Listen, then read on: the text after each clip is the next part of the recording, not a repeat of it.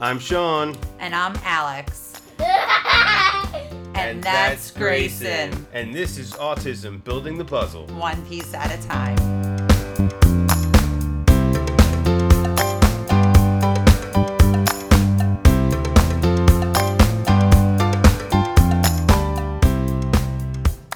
Hi, and welcome to Autism Building the Puzzle, one piece at a time. Sean here, your host, and we have another quick tip coming at you. Uh, this week's quick tip is for haircuts. Uh, such a wonderful topic.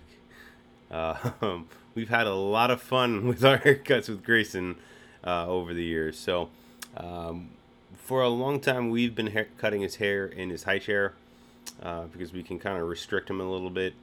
Uh, because of the amount of sensory input that the clippers and buzzer, you know, gives him against his head and stuff, uh, that bothers him a little bit and gets him worked up. Um, I think, you know, sometimes it tickles him as much as it actually, you know, bothers him otherwise. So, um, you know, we've been trying to transition him away from the high chair for haircuts uh, because obviously, you know, you don't want to have to worry about when he gets older, him not fitting in the high chair and you having to strap him down somehow to give him a haircut or something like that. Obviously, you know, I don't think any of us want to do that with our kiddos out there. So uh, what we started to do uh, was we actually cut his hair uh, with him sitting on the floor, and we would kind of treat it as if it was like a combination of A B A and exposure therapy. So what we did was, first, we let him touch the buzzer, then we put it on, we had let him touch the buzzer while it was on, um, and then we went into kind of just, uh, we actually use food as a reinforcer. He loves yogurt, so we use yogurt, and, uh, you know, we just go, you know, like two passes um, on different parts of his head, and then we give him a scoop of yogurt because he did so well, and uh, he did significantly better than we ever thought, so...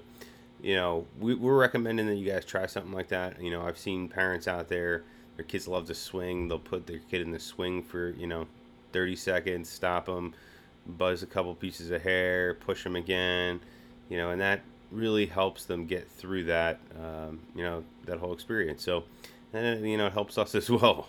We're not having to sit there and struggle with our kids. So uh, it's a great thing to try. So think about those kind of things. You guys have any comments on how you guys do haircuts with your kids, you know, please feel free to put them in the comments. Uh, we love to hear them, you know, get some different perspectives, and maybe we can share some of them on uh, a future episode on the show. So I hope everybody's great out there, and we'll see you on the next episode. Take care. For Autism Building the Puzzle, one piece at a time, I'm Sean. And I'm Alex. Signing off. Take care, everybody.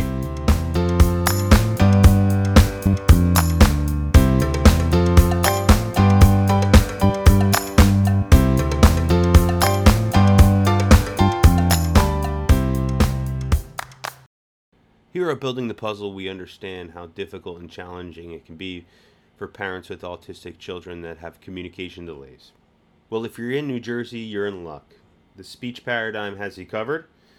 They're helping children overcome speech challenges all across New Jersey.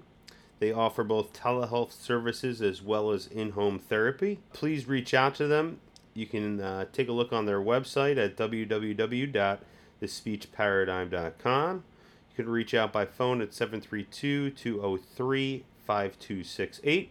You can also find them both on Facebook and Instagram as well at The Speech Paradigm.